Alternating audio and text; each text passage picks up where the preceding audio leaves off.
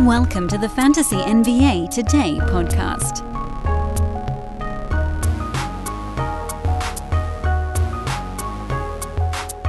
Monty Williams with the no whammies spin. Damn, man. Woo wee. A contract worth up to a hundred million dollars with various options and incentives. I believe the initial contract is six years, $78 million for Monty Williams to become the next head coach of not a contender, the Detroit Pistons. They want Monty to come in there and instill a new culture, take the team around the bend. Whoa, boy.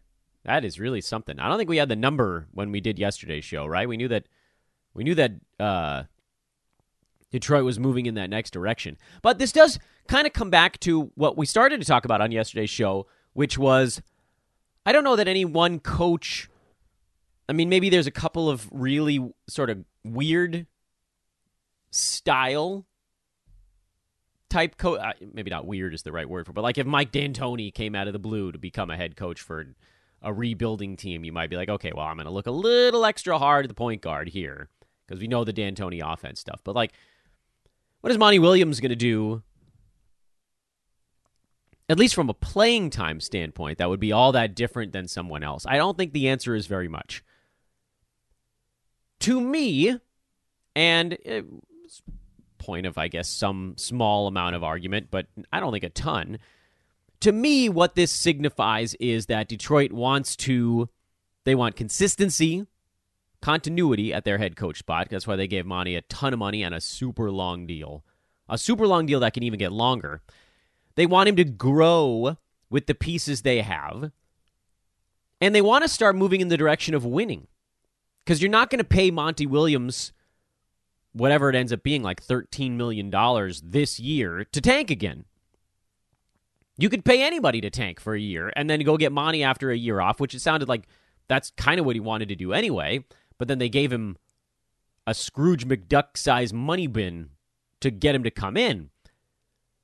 So, to that end, you can probably trust the Pistons a little bit more this coming year, but I thought we could anyway. Happy June 1st, everyone. We've entered now the third different month of the NBA offseason. I have officially lost track of how many shows we've done, especially by skipping Monday, but I'm pretty sure that this is week eight of the fantasy offseason. Today is also my 40th birthday. I feel old. I feel creaky. I feel grumpy. But mostly I feel relieved that my colonoscopy was last week and it's over. so a great sense of relief, a calm settles over the room. The NBA Finals also return here on my birthday. Happy birthday to me. I get to watch basketball tonight. Love it. Nuggets Heat, if you didn't listen to our show two days ago, we'll do a little bit of a recap on that on today's program. I also want to talk about something that we we bring up during the season somewhat regularly, but I haven't had the opportunity to kind of deep dive why I think this point is so important.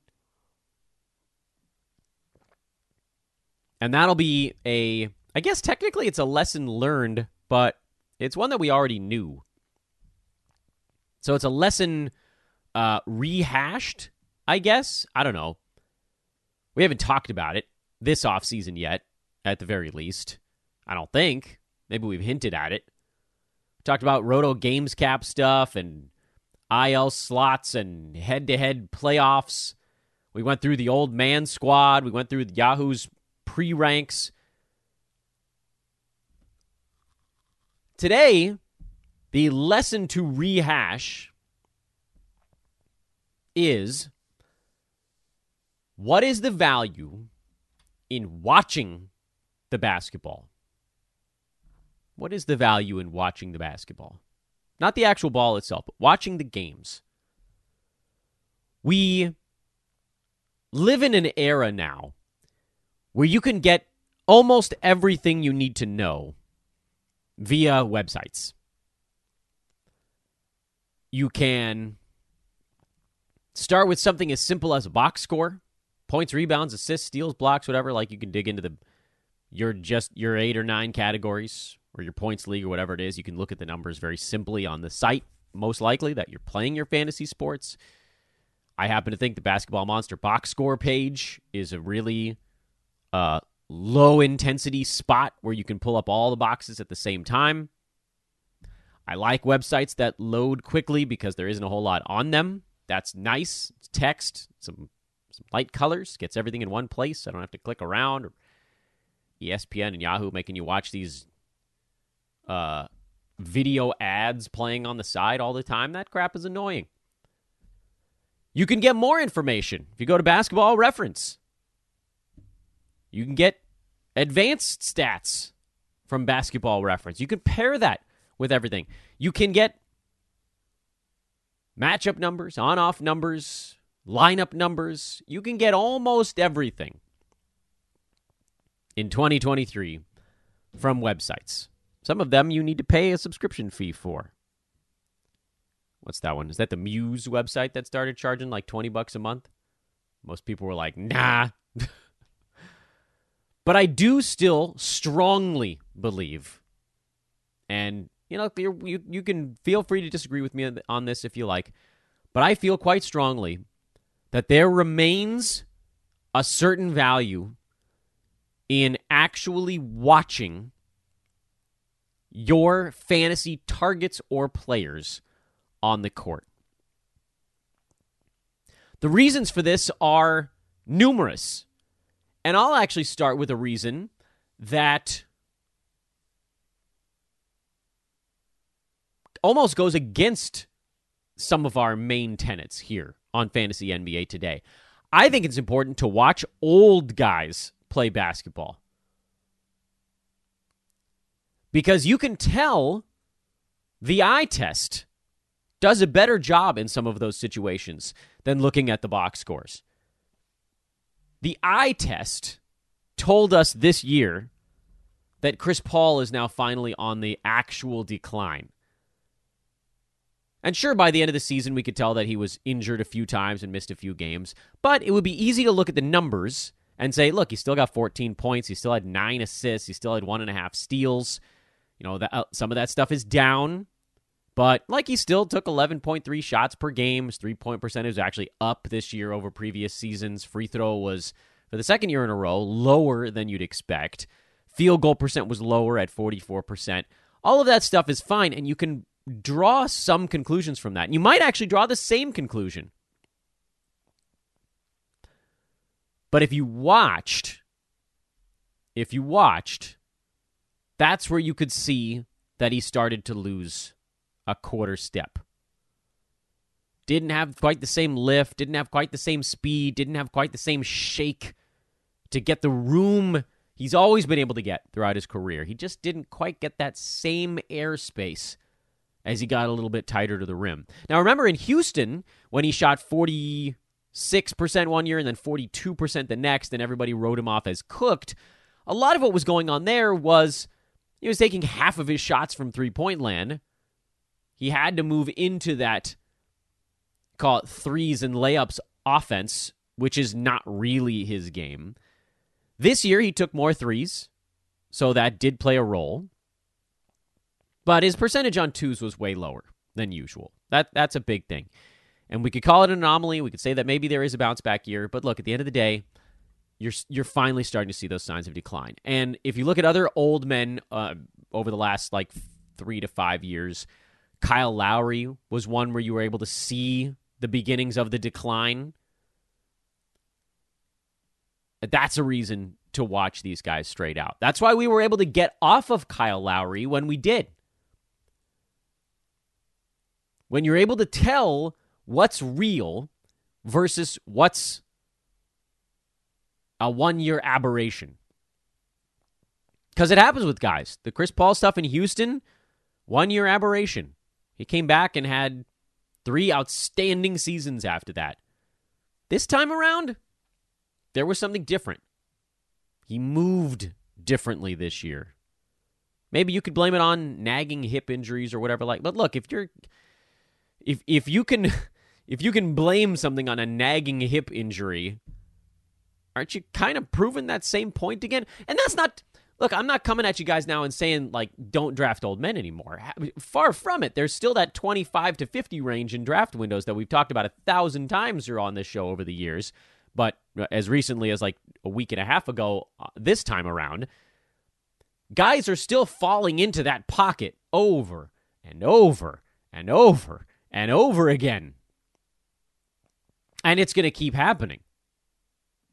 But understanding which guys are falling into that pocket but still have a bunch left in the tank versus when an old man maybe gets a little bit too old. But that's not the only reason to want to watch the ball games.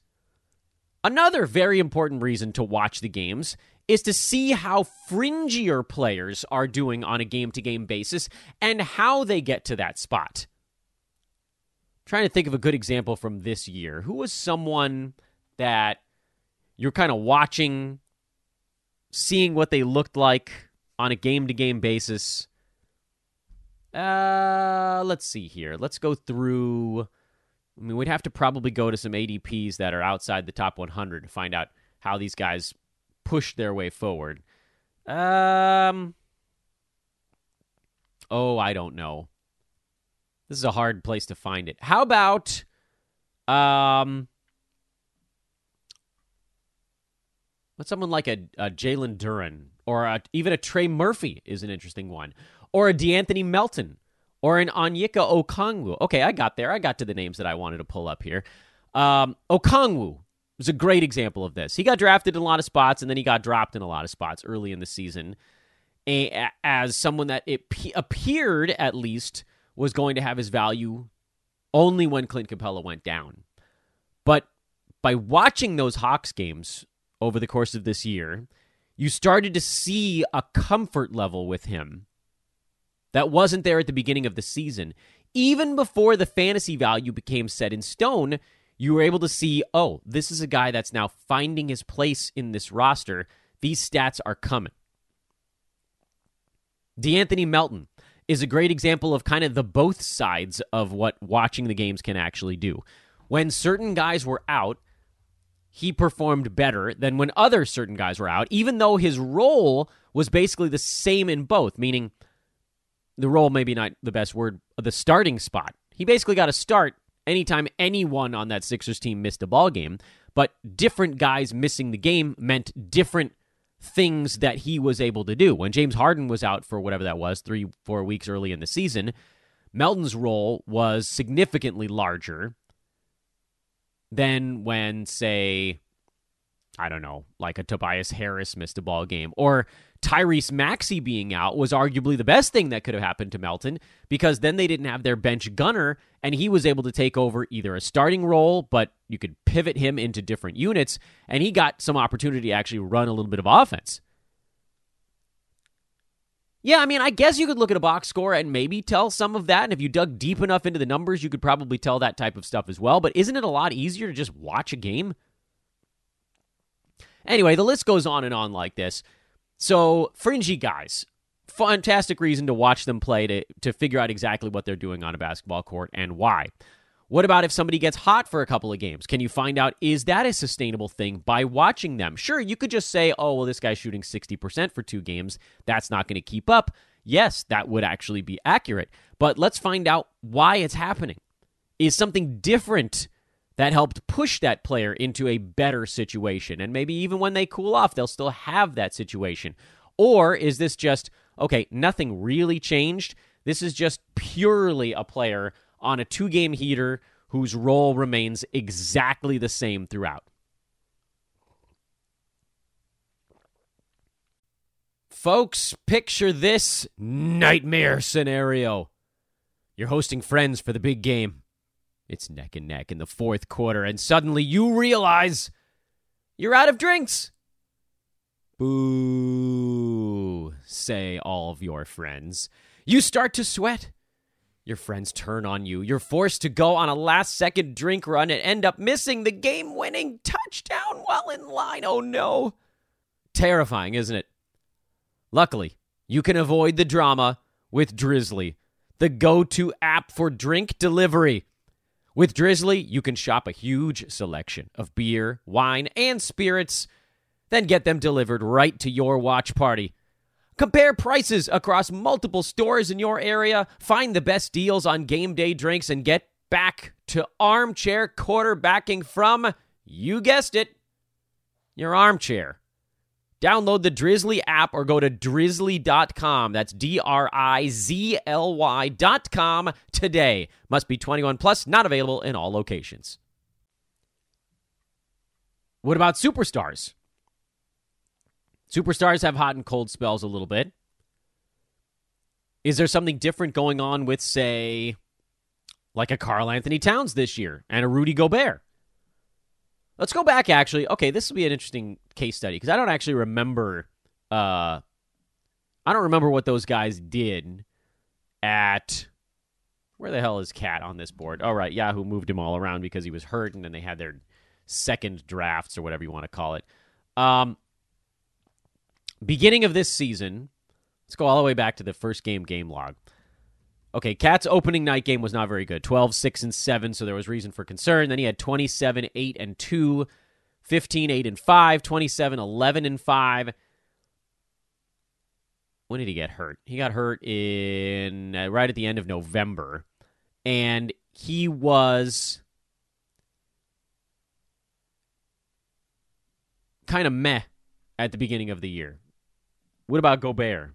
Gobert actually, I think, started the year pretty well, if I recall, and then kind of petered at. Yeah, he had 23 and 16 in their opening night game, 9 and 23, 15 and 15. Three, the first three games of the year for Gobert were really, really good. And he had a 2020 game in game six. But what if you had watched those games? What would you have seen? Would you have seen a team that, first of all, uh, was playing okay actually in those ball games, but played the Thunder twice, the Jazz, the Spurs twice in there. Spurs three times actually in their first seven games of the year. A Lakers team that could not do anything right. What were you able to figure out by watching those as opposed to something else? Well, right out of the shoot, you could tell Rudy was going to have a big impact on KAT. Game one, you could see it. You could get that from the box score. Yeah, I know what you're saying. Dan, like you're explaining something that you could actually pull away from it. But there is an inherent value in understanding why certain things are happening. So at almost every juncture on this, that example maybe wasn't the best because it was, I guess, fairly obvious in the box scores. But it also may have overemphasized what Gobert was going to be able to do if you look just at the box. All that to say, when you watch these games, you get an idea of how things are shaking out.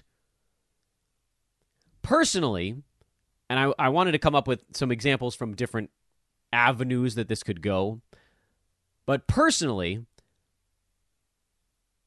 my favorite reason to watch the actual action on the court in these games. So enough of the like trying to please everybody part of the podcast. I feel that the best reason to have those games on is to watch the fringe guys.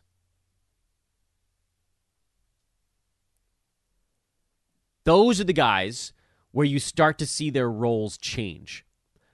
It's not always quite as obvious as like Walker Kessler who slid into the starting lineup, and it was like, okay, awesome, he's a starter now.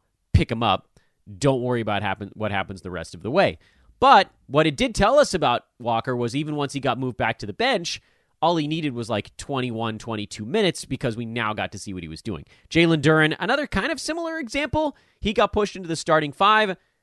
That's an ad. That's an easier call to make. You didn't necessarily have to watch what they did in their first game as a starter, although it would have been fun, I think, to see each of them do it. To me, uh, someone more like an Okongwu is a uh, a better example from this season of a guy coming off the bench. He's like teetering in and out of having fantasy value. You're trying to figure out is this a thing that's actually going to make sense over a longer haul? Uh, and by watching, you get a better example of yeah, this is a team that on night to night can oftentimes look better. Um, and it can go the other way as well. You know, you can see fringy guys where you're like, eh, I don't think that I'm going to believe what I'm seeing. Someone like a, oh, who's a good example? Uh, Cole Anthony is a good example, I think. No, maybe not. This year there weren't quite as many. You didn't have uh, the the fringe guys that were sort of like on and off quite as much this year. I know that's a weird thing to say for this season, but it, only a, only a handful. Where in some seasons you're watching this stuff and you're like, okay, this is a guy who's turning the corner. Do we want to get out in front of it? Do we want to lag behind a little bit?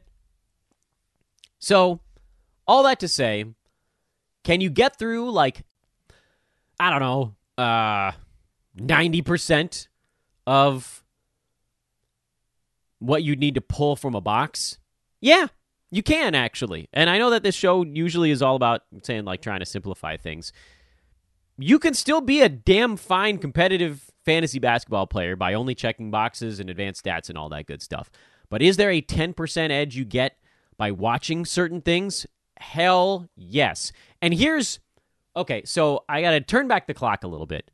The year is 2019. Dan Besbris comes out with a new Twitter feature called What to Watch For. Yeah, I know. Many of you started find found me long after that was a thing that existed that now a number of different analysts are doing something along those same lines. But I will remind you all I did the first one. And I think it was 4 years ago. I might have that date wrong, but I'm pretty sure it was before COVID. But here's where things have been and I'm I'm guilty of this by the way because I've started to do it as well.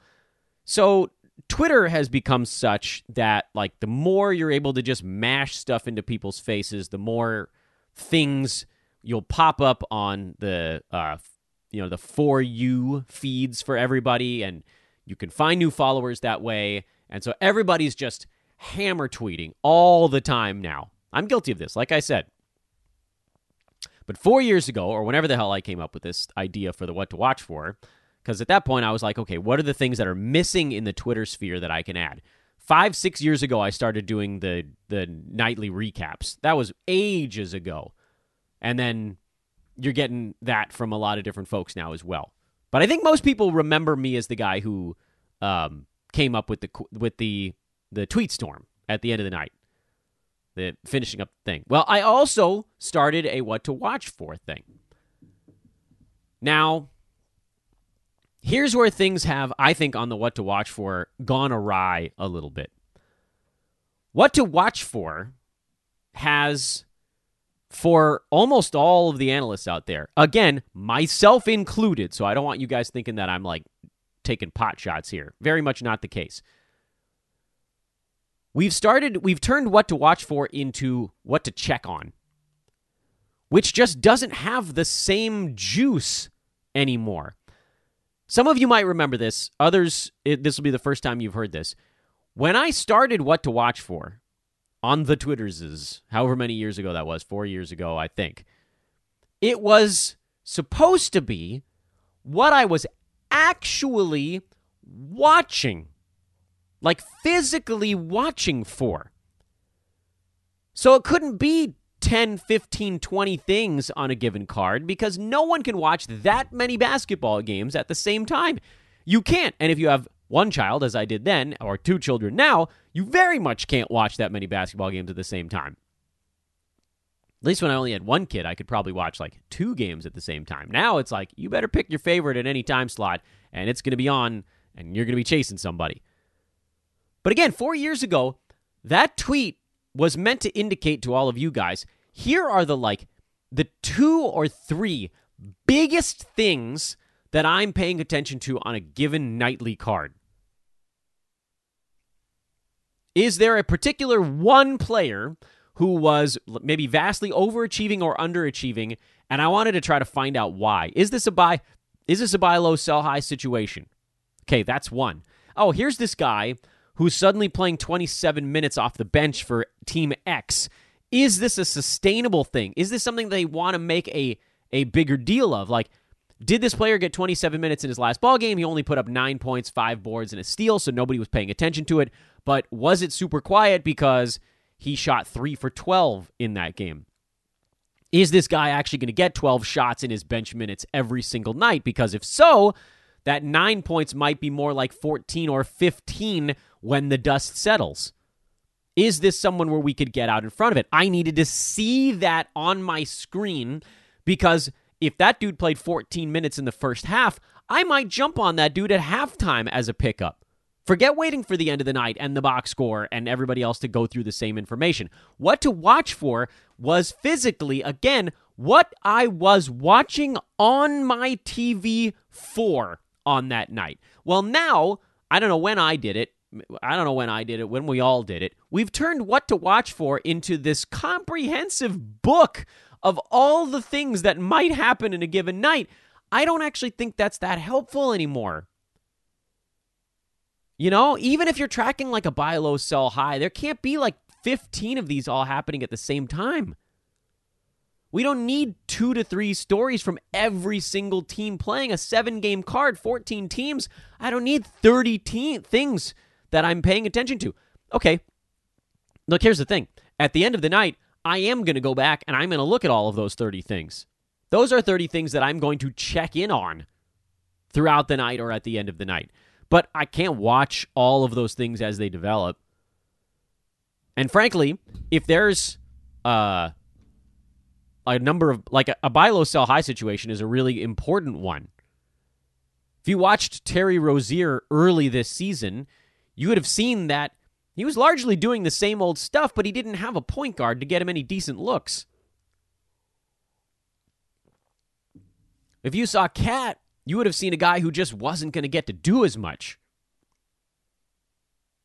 Not that Rozier ever got all the way back to where he needed to be, but he went on a pretty fur- furious run in the middle of the season when LaMelo was actually healthy and he could play off of him. Let's forget for a minute that KAT missed four months. That's kind of not the point. But you can't also have like Um, I, I, can't think of a great example because you're trying to come up with like seven different teams all playing at the same time. You're like, okay, I'm watching these th- three guys on the Spurs, and I'm watching these four guys on the Grizzlies, and these two guys on the Lakers, and these two guys on the Clippers. It's like, you can't watch all that stuff. Some of these things are just going to have to be a little bit lower on the totem pole, and they're going to have to be the things that you check in on at some point during the game, throughout the night, or whatever, at the end of the night. The things you're watching, what to watch for is the stuff that I had on my television. And that's those are those little areas where seeing something in real time, seeing how a player is moving, shooting, reacting, that can give you that little 10% edge. So this year, I'm going to do the following. I'm going to turn my own what to watch fors back into the top stories, meaning the things that I will be physically watching with mine eyeballs happening in real time. This is the stuff I'm going to have on my TV and I'm staring it down because there's a decision that I want to make about it in the next couple of hours. I might also have a supplementary tweet, or maybe it's part of a thread that's like, okay, these are the things I'm going to check in on at the end of the night. Because in my estimation, it actually does help you guys to know which are the things that are at the top of my priority totem, totem pole and which are the things that are one rung down. Even if they're all going to be things that ultimately I'm paying attention to over the course of a given day, some stuff floats to the top. I always think about uh, that Bill Murray movie, The Man Who Knew Too Little. And there's that scene where uh, there's a bunch of poop references for disposing of a dead body. And the guy says he knows how to deal with floaters. And Bill Murray, of course, is thinking about a dump. Anyway, that's what's rising to the top. That's what's not rising to the top in this particular case. That movie, by the way, pretty damn funny. Um,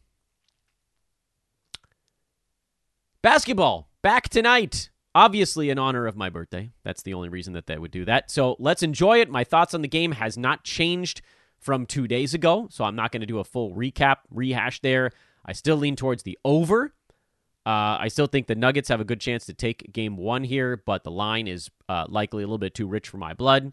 Miami is likely to be uh, a little bit fatigued after their seven game series, and traveling into altitude is also going to be a little part of it. Uh, but I, I do lean towards the over more than anything else. If you like anything Miami related, you probably wait until game two. If you like things that are Nuggets related, you probably look at them right now. Happy to talk to you about any about of any, of that stuff over on the Twitters. That is at Dan Besbris over there. Hey, remember Father's Day is coming up. I told you about it yesterday. Check out the brand new beard hedger over at manscaped.com. Get one today with promo code ethos20 to get 20% off and free shipping on your manscaped.com order. Very happy that they are back with us. Very happy that they were kind enough to actually send me a beard hedger. I'm growing out my facial hair again right now. As soon as it gets long enough, I'll tell you exactly how that bad boy works. But you know what? I have all the confidence in the world that it's going to be the same quality as all of the other awesome stuff over at Manscaped, including the Lawnmower 2, 4 and 3.0 and their amazing luxury nail kit, which, by the way, continues to be stolen by my wife because she no longer likes her own nail kit. She likes using my Manscaped nail kit as well. What are you going to do, man? Manscaped.com, promo code Ethos20. Get something for Father's Day over there right now for the father figure in your life or any dad you might know. Surely you know at least someone who's a dad. Get them a Manscaped product. They're going to love it. It's great stuff. And uh, again, thank you to Manscaped for coming on and partnering with us here on Fantasy NBA today. Enjoy the ball game tonight. Enjoy your Thursday. We'll wrap up the week tomorrow when we dig into the next team on our team recap board, which is the the Dan Besbris mouth drum roll. Atlanta Hawks. Boy, we're right in the middle of these clubs right now, aren't we? The real, I'd say it's the the meat, but no, the middle of this sandwich is not the meat. But we got thoughts. I got Hawks thoughts. We also might have new hosts for our Atlanta Hawks podcast. That's exciting. Uh, if you want to take over hosting our Nets show, reach out to me. I don't know if we got any Nets diehards listening here in the offseason to Fantasy NBA today. But reach out to Dan, that's me, at Dan Besbris on Twitter, and we'll get you hooked up over there. Okay, so long for now. Back at you tomorrow, everybody. Toodaloo.